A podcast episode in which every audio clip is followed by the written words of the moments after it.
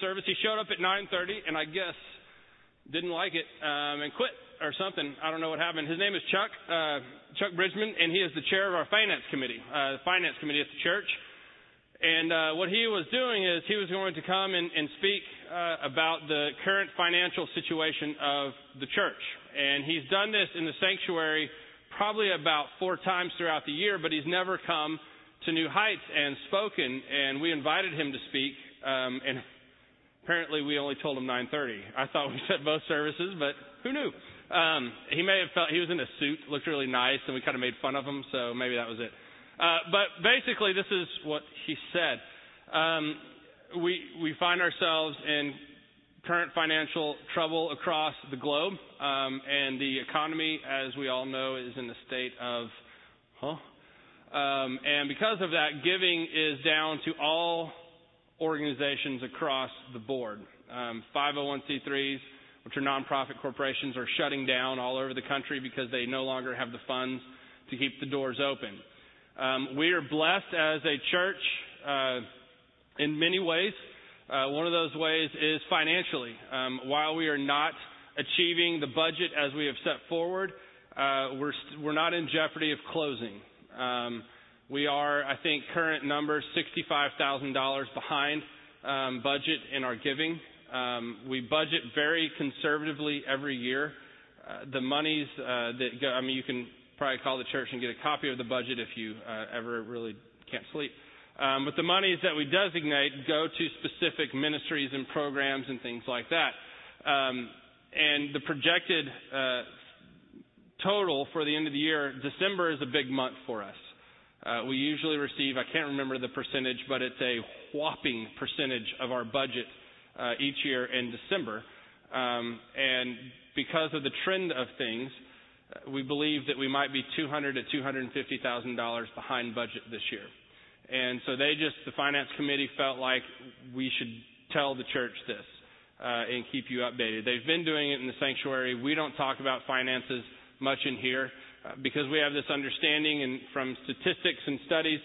One of the reasons people say they don't go to church is uh, is that all they ever do is talk about your money and all they do is want your money.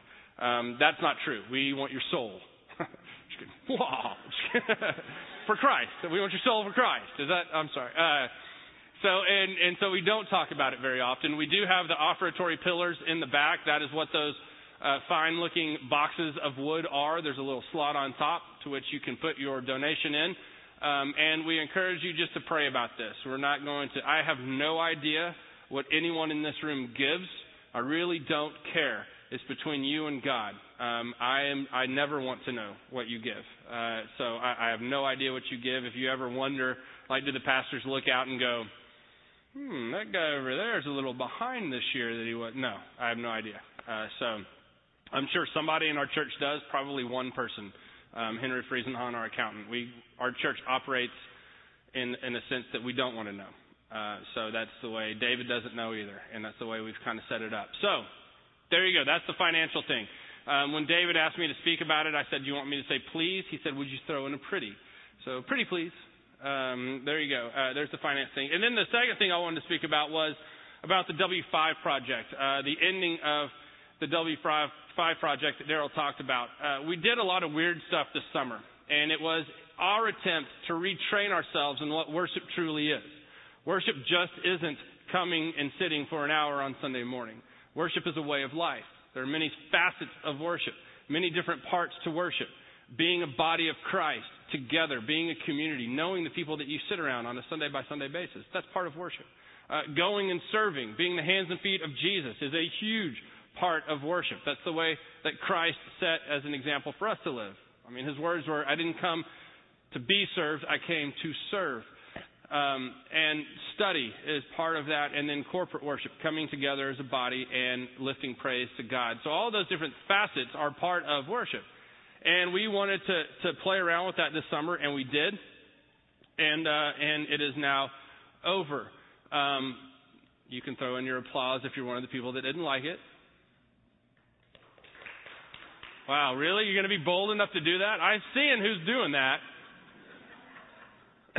Jesus, did you see who? Okay. Um, so, just kidding. We know it didn't work for everybody. So we heard, in, in fact, really, we asked for your comments after the first go around, and no one said anything negative. So the fact that we did it all summer is your fault. If you didn't like it, you didn't come and tell us. So you can sit there and applause yourself. Uh, I don't know what that means, but um, so we're, we're moving forward and and and taking from this uh, some learning experiences for us as a leadership team. Um, as well as I think for the community at large. There's a lot more people in here that I know the name of now that I didn't before. And it was because of those community Sundays and because of the service Sundays. So I think it was a success moving forward. That being said, as we go forward, this is what's going to happen. First of all, how many of you never felt like you knew where we were? It's okay to raise your hand. Okay. Yeah, I promise we always said where we were going too be. Uh, we had emails and we were sending emails out to people and the website. And the website, we spent a lot of time um, reorganizing and reproducing. And, and so newheights.cc uh, is like New Heights Community Church. You can see it that way to, if you remember the CC, even though that's not who we are. But um, newheights.cc. This is our website, and on there you can always find what's happening, where are we, what are we going to be doing, what's going on. You will also find a uh, a page there to the staff. Um, if you go back one, Stace, and um, you'll you'll find the little you'll see the little person. And if you ever have questions or doubts about anything what's going on, you can find that lovely individual up top or the little guy below him. Um, any one of us will know. Email us, uh, ask us questions, say what's going on, where are you going to be, what is going, you know, please. Uh, that's all. We sit in the office and, and just sit around looking at our computers, waiting for you to email all day long. That's all Daryl and I do. Um, so that information will always be on the website, and, and we really encourage you to go there. If you don't have a computer, um, because somebody mentioned that last service, and I think they were messing with my mind. But uh, come to the church. We have plenty of them here. Call the church office. Call me. Um, we will uh, figure it out for you. The one thing that we are carrying forward with this W5 that we are hanging on to is the service Sunday. Uh, is every fifth Sunday we will be off campus. Uh, every fifth Sunday in a rotation. Um, so like count to five. One, two, three, four, serve. One, two, three, four, serve. Just like that. Um, because I think it's an integral part of being a disciple of Jesus Christ is serving, is being the hands and feet of Jesus in the world and moving out into the world and, and carrying the message of Christ with us through our service. There will be worship and teaching um, at each one of these events. Short worship, short teaching, um, but then we will go out and serve. This next one is going to be November 8th at Blueprint Ministries downtown. You can find information uh, about it where? Thank you. Wow, you are listening. Excellent. Uh, on the website. I'm like teaching my fifth graders again. Uh, yeah, so it'll be on the website. You can go back, find information about Blueprint. We meet there at 8:30 downtown at the Blueprint site. Do a little worship, a little uh, a little teaching, have some tacos, and then you either stay on campus and do some work, or fan out to some elderly people's homes and really help them out a whole lot. Uh, wear work clothes. It is worth it. Those of you that have been know of what I speak. It is a cool experience down at Blueprint. So we encourage you, if you have children, this is always a question, bring your kids, but know that they are your kids. There you go. I think that implies everything that needs to. Uh, so, uh, any questions about that, please see Carrie Spillhagen, um, who's sitting in the back with long blonde hair, or myself. Um, come ask us anything about this. If you have comments about W5, good, bad, or indifferent, please let us know. And I do encourage you to come to the service Sundays uh, because not only is it a great way to help people that are less fortunate than ourselves. It's also a great way to meet the body of Christ, the people that worship with you on a regular basis, to start to know the, the names of the faces that you see all the time. Um, I told this story last time, and I will tell it again. Um, I've known Fran um, Smith, Frances Smith Downing, for uh, about 12 years now, I think, maybe. I met her. She is Daryl's little sister, um, and I've known her for a long time but I haven't really known her until I spent the weekend in Piedras in the shower with her. Um, so there you go. She's sitting over there. That's awesome. Yeah, and her husband. Uh, all three of us were in the shower. We were tiling a shower at a boys' dormitory at the orphanage down in Piedras Negras, and so we were doing tile work and really got to know each other um, on a totally different level. And by the way, if you ever need somebody to use a water saw and cut tile, Frances is your girl. There you go. Uh, so, any questions about that, please ask us and see us afterwards. So ends W5. Coming up, what we will be doing is a, a short series after Service Sunday, and then we're in Advent. Uh, November 29th is the ad, starts the Advent season. Um, and this year we're going to be doing something a little different uh, called Advent Conspiracy. And you'll be finding more about that uh, in the weeks ahead. We're excited about Advent cons- Conspiracy. So, Philippians is where we are today. And before I get started, let me give you a little background that I gave the very first Sunday that we st- spoke about Philippians. Philippians is a letter written from a pastor to his church, essentially. It's like I sat down and said, Dear New Heights, how are you? Um, Paul sat down, wrote a letter to the church of Philippi. Now, the circumstances around his writing were he was on death row in a Roman prison. Lovely place to be, to spend the fall. Um, so he, he's writing a letter to the church of Philippi from Rome in prison, awaiting a trial in which his life or death situation would pan out. Caesar would either do this or that. And he writes this letter to the church of Philippi. Now, Philippi was one of the first churches that Paul planted. If you don't know anything about Paul, Paul was a, uh, a Pharisee by birth. He grew up in the Pharisee way and, and really excelled at it. He, uh, he was a Roman citizen and also a Jew, so that brought with him some credibility that uh, some of the other disciples did not have. Um, it, he was highly educated. He studied under the Harvard, if you will, of the day. Gamliel was the rabbi uh, that he studied under and, and really did very, very well at it and became kind of the enforcer for the Pharisees. Uh, he, they would send him out to, uh, to squash any kind of uh, sect inside the Jewish church that was going counter to what they believed should happen. And, and so Paul would go out and he was feared. He was a guy that, that went out and when people saw Paul coming, they got a little nervous because he had a reputation. So he was sent to um, Damascus, and he was told to go to Damascus to crush this new little sect called the Way. People who believed in Jesus Christ, they called him the Way at the time. Um, and so he's on his way there, and uh, if you remember the story on the road to Damascus, uh, Jesus appears before him, blinds him, um, and says, "Hey, what's the problem? Um, why are you why are you doing this to me?" and they have this little conversation, and he tells them to go into the city to a man named Ananias. Ananias would lay hands on him, pray, and he'd see again. So he does that.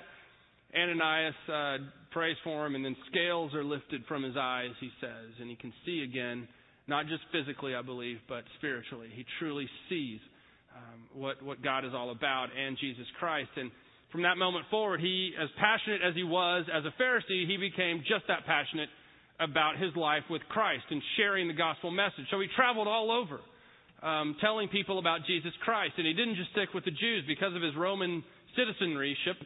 Um, he was able to go into places and to have some credibility that uh, Peter wasn't. So he went to the Gentiles and he spoke to all these different people. City of Philippi was a pretty big city. Uh, it was an important city. There were mines around there, so it was a very wealthy city. It, it afforded a lot of gold to Rome there were a lot of there was a huge Roman military presence there uh, because the, it was a place for Roman soldiers to retire. It was like the wind crest of Rome. Um, people would go there and retire after they served their country, and uh, and big presence of Rome there. Um, and it was one of the first places that he started a church, and he had a deep love for it. Now, they also had a love for him, and throughout his ministry, they continually supported him financially you know, being a missionary, you need money to live. And he would go different places and, you know, he was a tent maker, so he could make a tent, sell a tent, and get some money. But a lot of times he wasn't able to do that. For instance, in prison. Uh, in prison during this time, if you were there, you couldn't obviously make tents and sell tents, uh, nor would they feed you um, or give you anything. It's unlike prisons today where you get cable and food and all that kind of stuff. It's you're thrown in and you're left. And if you survive, it's because someone from the outside provides for you. And so his times in prison, um, which were many, uh, he was supported by the church at Philippi. And in Philippians 4, it, it talks about that, that you have always been faithful to me. Other churches have given to me on and off, but you have always been faithful to me. So he writes this letter to the people of Philippi, and in it are, just condensed a, a lot of different lessons. And um, but I think that the underlying thing is is about joy. It's just this joyfulness in this letter. If you remember the words that he says, uh, rejoice in the Lord always. I will say it again, rejoice. This is a guy on death row. And he's talking about joy. Just rejoice in the Lord. I mean, come on. Get it. Rejoice. I'm on death row. You're living your little life in an affluent town. You got all kinds of stuff. So have joy in your life. And it continually, over and over again, he talks about this joy thing. But he begins the letter and he ends the letter with uh, the word charis, um, which is Greek for grace. Now, when I say the word grace, many things may conjure up in your mind because that word is used a lot. Uh, you know, say grace, you know, when you're saying your prayer, or, you know, when I, when I think of the word grace, um, a few things come to mind.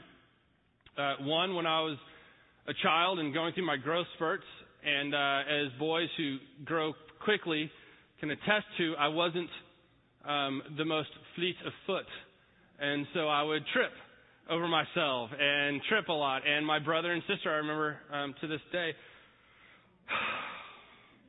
sorry, um, would always say, you know, nice move, Grace, like that. You know, well, it was real graceful, that type thing. So I remember it as an evil word, really, that hurt me um, deeply. You can tell. Um, so I remember it kind of that way. And then the other thing I think of, which is kind of random, but uh, the other thing I think of uh, with Grace is I love old movies, and my wife can attest to this. I make her watch them. She can't stand them, but I love old movies. Black and white, the better, you know. And I love those old movies. I love uh, watching Frank Sinatra and Dean Martin and and Gene Kelly, and um, and then you get Fred and Freddie and Gracie, and oh man, just uh, you know, just Grace Kelly is just this beautiful image of grace personified. And and when Fred and Ginger start dancing, that's grace just to see them move across. Yeah, that's right. I watch those movies. Get over it. To move across the dance floor in such a beautiful way that, that just is, is art. It's such a graceful thing. I, I see that as, as the word grace. And, and then you take it into to many other other realms. Obviously, we have a daughter named Grace, so you know, of course, I would think of her uh, when I think of that name. But the word charis uh, the Greek word charis, C H A R I S, is how it is spelled. Um, what it means is gift, essentially. It's just an undeserved gift. Plain and simple. Undeserved gift. That's what it is. And so listen to what Paul says at the beginning of Philippians chapter 1. This letter is from Paul and Timothy, slaves of Christ Jesus. It is written to all of God's people in Philippi who believe in Jesus Christ and to the elders and deacons. That always makes me laugh that like the leaders of the church didn't believe in Jesus because he kind of left them out of that. Sorry, that's just my own sense. Um, and then he gets to verse 2. May God our Father and the Lord Jesus Christ give you grace and peace. So he opens his letter by saying, This is from Paul and Timothy to you people. May God give you grace and peace. What a beautiful way to begin a conversation with someone. Walking up to them saying, Hey, hey, Addison, it's Michael. May God give you grace. What a wonderful way to start a conversation. May God give you grace and peace. And then he goes on throughout the book of Philippians, throughout his letter, and, and, and he gets into different things. And throughout the, the, the whole uh, letter, there's a tenet of joy. And then he comes to the end chapter 4, verse 21 is where I am. Give my greetings to all the Christians there. The brothers who are with me send you their greetings also. And all the other Christians send their greetings too, especially those who work in Caesar's palace. We're not talking Vegas here, we're talking Rome. And, uh, and how cool is that, that Paul has been a captive in prison and giving people the gospel message and turning people into believers of Jesus Christ. That's what he's saying there. Dude rocked. I mean, he went into the lion's mouth and said, Jesus Christ.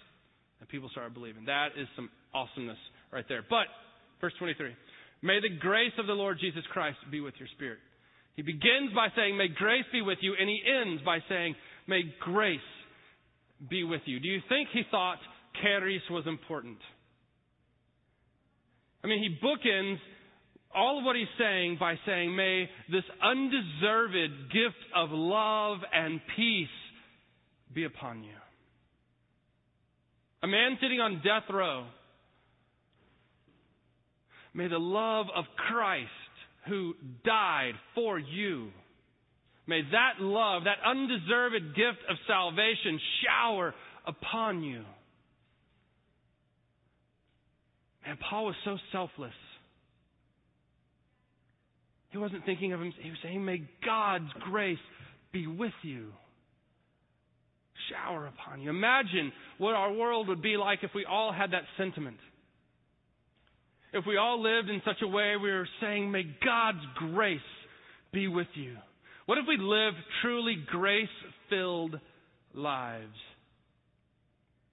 Now, seriously, we could do an entire series on grace. And in fact, we did four years ago. You might have seen as you walked by the offertory pillars these little magnets that were sitting on there. They were leftovers from the series. And on it it says grace forever. And then it has a quote from Psalm 23. And I will dwell in the house of the Lord forever. This was a series that we did um, four years ago, four and a half years ago. You might remember, you might want to know how I know that so well. It was because um, our daughter Grace was just about to be born. In fact, we finished this series really close to the start of Advent and then Grace's birth, December 20th. And the fun thing about it for me was that Jenna and I had already known that her name would be Grace, but none of y'all did. And so it was cool. I was talking about my daughter and this gift of God the entire time, and you didn't know it. So that was cool for me. Um, but there are some magnets back there. I, I really have no idea what I said in those Sundays. I'm sure it was brilliant. Um, but so you could you could spend an entire series on on just charis, grace. So what do you talk about in 15 minutes? I I think what what I see in Paul's just importance of this, may, may God's grace be with you, is how come I'm not living my life that way? I'm saying, why, why am I not a more graceful person? One, seeing the grace of God that continually comes to me, and two, giving it, giving it back. Not to God, but to each person I encounter. And then I look at the world around me and I look at all the circumstances in the world and the news and all the stuff going on, and I'm like, where is the grace here? Where's the grace in our society?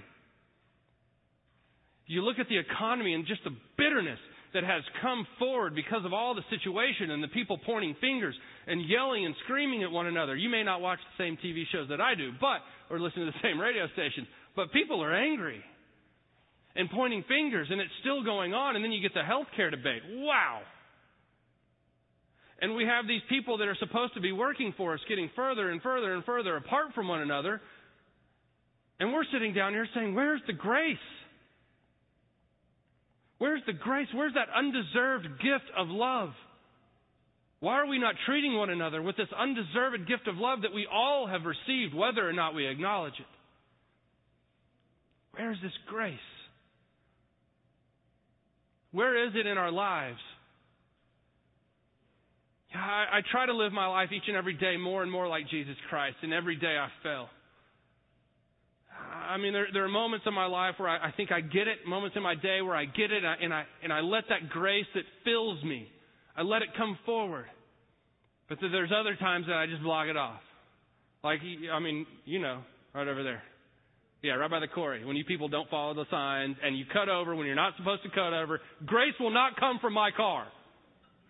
I will cut you off because you're breaking the law. It's really a lesson. So it is graceful that I'm teaching you how to drive and follow merging signs. But where's the grace in our day to day lives? I, uh, I, last week, y'all, y'all were here, most of you at 11 o'clock, and, um, and I talked about the trip to Piedras Negras a, a little bit, and I talked about the Casa Bethesda, which is the special needs orphanage. And in this moment I had with this little girl who was in a wheelchair.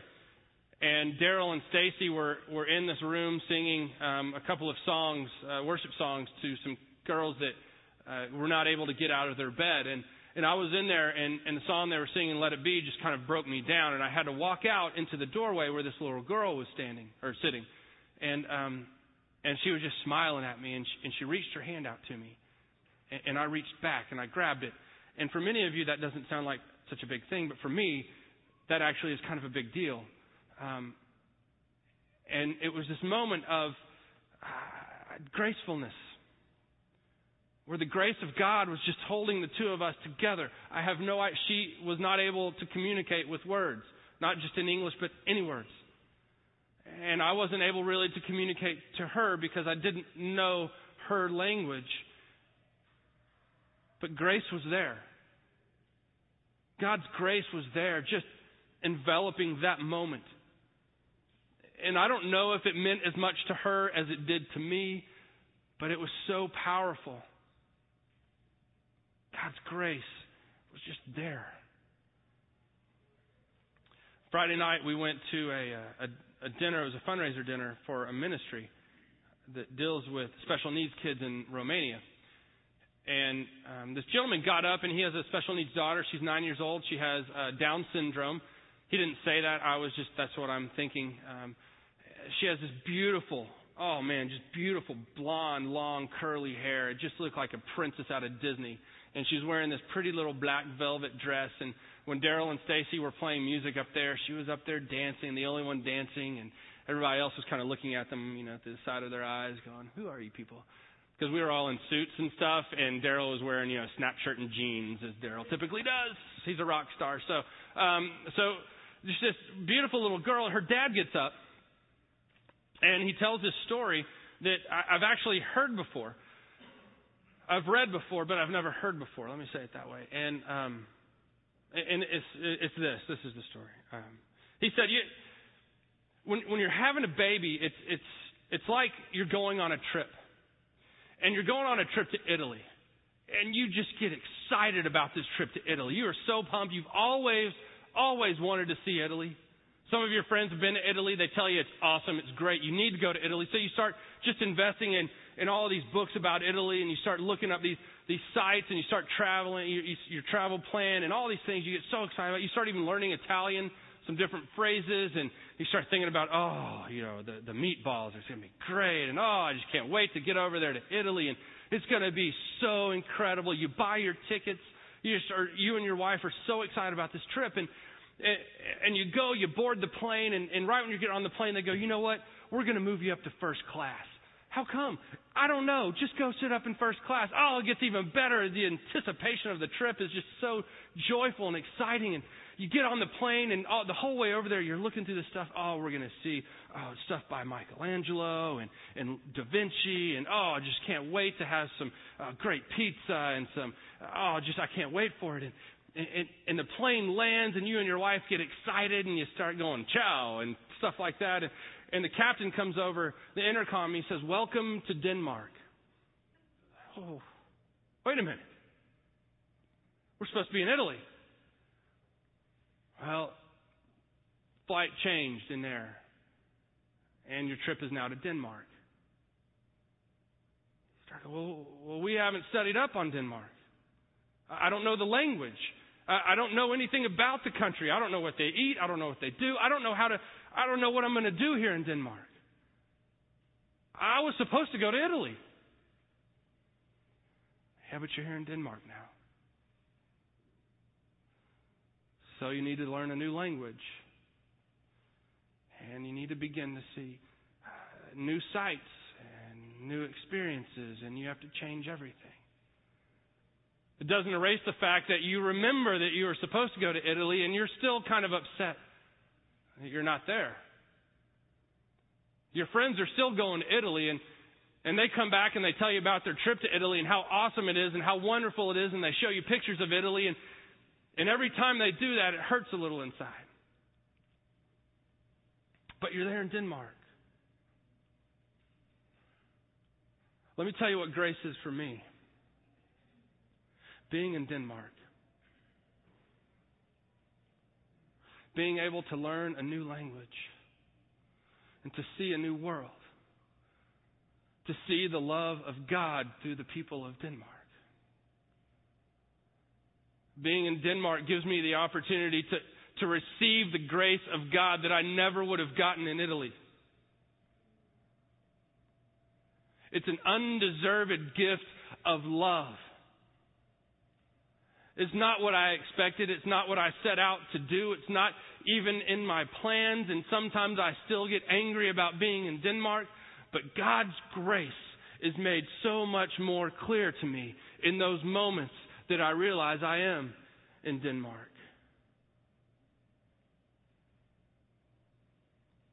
I think we all have those moments where we set out, our path is leading us one direction, and then all of a sudden, we end up at a different destination.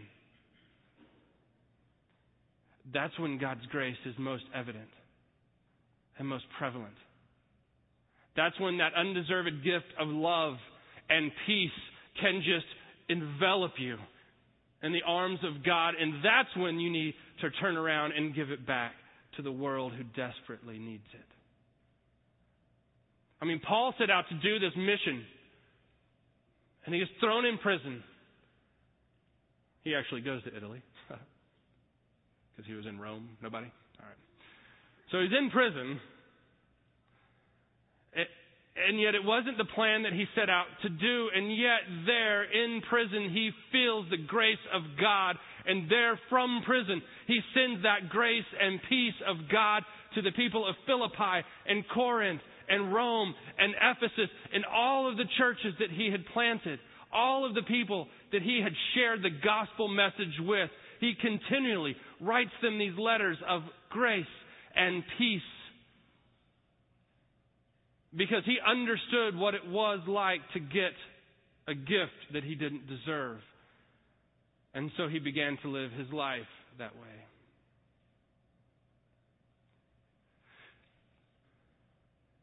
That's what I want for myself. I want to begin to accept that gift of grace that God gives me and then to turn it back to the world. And in the middle, experience the joy of Christ. As I begin to take on this new mindset, this phronesis that we talked about, this phronesis, this mindset of Jesus Christ, changing myself into the person that God wants to be as I allow the Holy Spirit to meld me and mold me and shape me through trials and triumphs. All the while experiencing the grace of God, all the while remembering that I cannot keep that grace to myself because it is not mine to hold on to. Man, let's start doing that with one another. Each one of excuse me, each one of us has received the grace of Christ. It's not ours. It is not deserved. So we cannot hold it. Give the grace of Christ. Begin your conversation saying, The grace and peace of God be with you. It may take people a little while to get used to it. But imagine when people realize that you truly care for them because they are a child of God, not just somebody walking around this earth. May the grace and peace of Christ be with you. Let us pray. Gracious and Heavenly Father, you are truly a graceful God who has given us more than we could ever imagine or deserve. You gave us life, God. You gave us life, breath. You breathed into us. You knit us together so wonderfully and beautifully in our mother's womb and brought us forth to this world. But you didn't stop there as we lived a life of sin and desperation and loss, you filled us with your grace and spirit. God, you allow us as we accept this gift to achieve eternal life as we acknowledge and accept the gift of Jesus Christ, his death and resurrection. Lord, you are so freely showering grace upon us.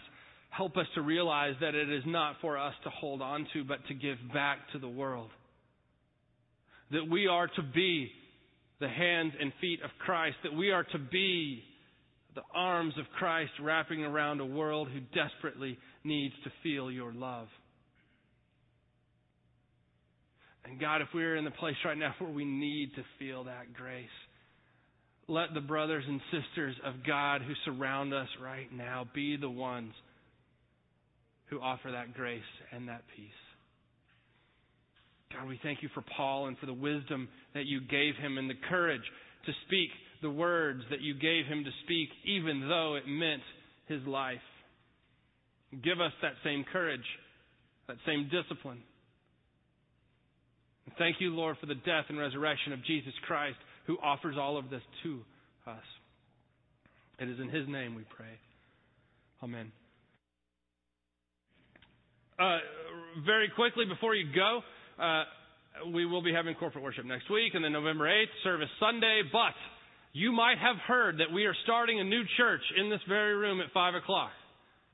Um, well, you're correct, but it's not us. Um, a church is planting here in the CLC at 5 o'clock on Sunday evenings. Um, they are from a small church on 1604. Um, you might know them as Community Bible Church, CBC just a little bitty church of about 30,000 members on 1604. Um, they felt called by God to come to Alamo Heights and start a church. Um, by the looks of your faces, some of you didn't know this information, um, some of you did. However, you will probably be getting um, direct mail campaign. I know that they are planning on doing that. And so I wanted you to hear it from us when you receive an invitation to come to Heights Community Church. That's right. Um, in the CLC at 5 o'clock. That's not us. Um, and I also want you to know that I have been through a roller coaster of emotions with this. Um, pride being one of the first ones that came forward, uh, and then other things uh, that have flown from that. And let me say that um, this is not a money making operation. Even though we just told you that we are behind in our finances, the only money that they will be paying us is for the electricity that they use while they are here.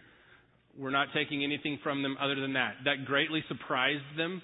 They were shocked beyond belief um, by this. In fact, Robert Emmitt did a, a sermon um, pretty much about the fact that Alamo Heights United Methodist Church was helping them start a church in not our backyard, but our house, um, essentially, which is kind of the irony. Just is so funny. Um, but I think this fits in with the grace topic, um, and, and this is why. They're not our competition. Um, they're not our enemy. The enemy is. Um, Satan, the world, who is against us. We have a common enemy as CBC. And because of that, we are working towards the same goal to bring people to faith in Jesus Christ, to move them forward so that they might have a stronger and deeper relationship with Jesus Christ. So essentially, we're on the same team, we just wear different jerseys. Um, I have said this for years. I don't care where you go to church. Just go to a church. Get involved in a community of believers. We're not on the we're not on the same uh, we're on the same team. We just wear different jerseys. I've always said that, and now God's like, do you really believe it? Um, yes, I still do. Uh, so uh, it is, I think, a sign of grace that David Minitsky and our church leaders said, you know what? We want to help you. We have been given a gift of this campus. We're not using it at 5 o'clock on Sunday evening. You're working towards the same goal that we are. So may you be blessed by your time here. Uh, they'll be here for six months, months, and then we will reevaluate after that. Um, so, if you have any questions about that, thoughts or otherwise, uh, please come see me. I have uh, been asked them all, asked them all, um, and answered them myself. Uh, the plus side is you no longer have to put your chair up. Look at that. yeah, that's right. We'll let those suckers from CBC do it from now on.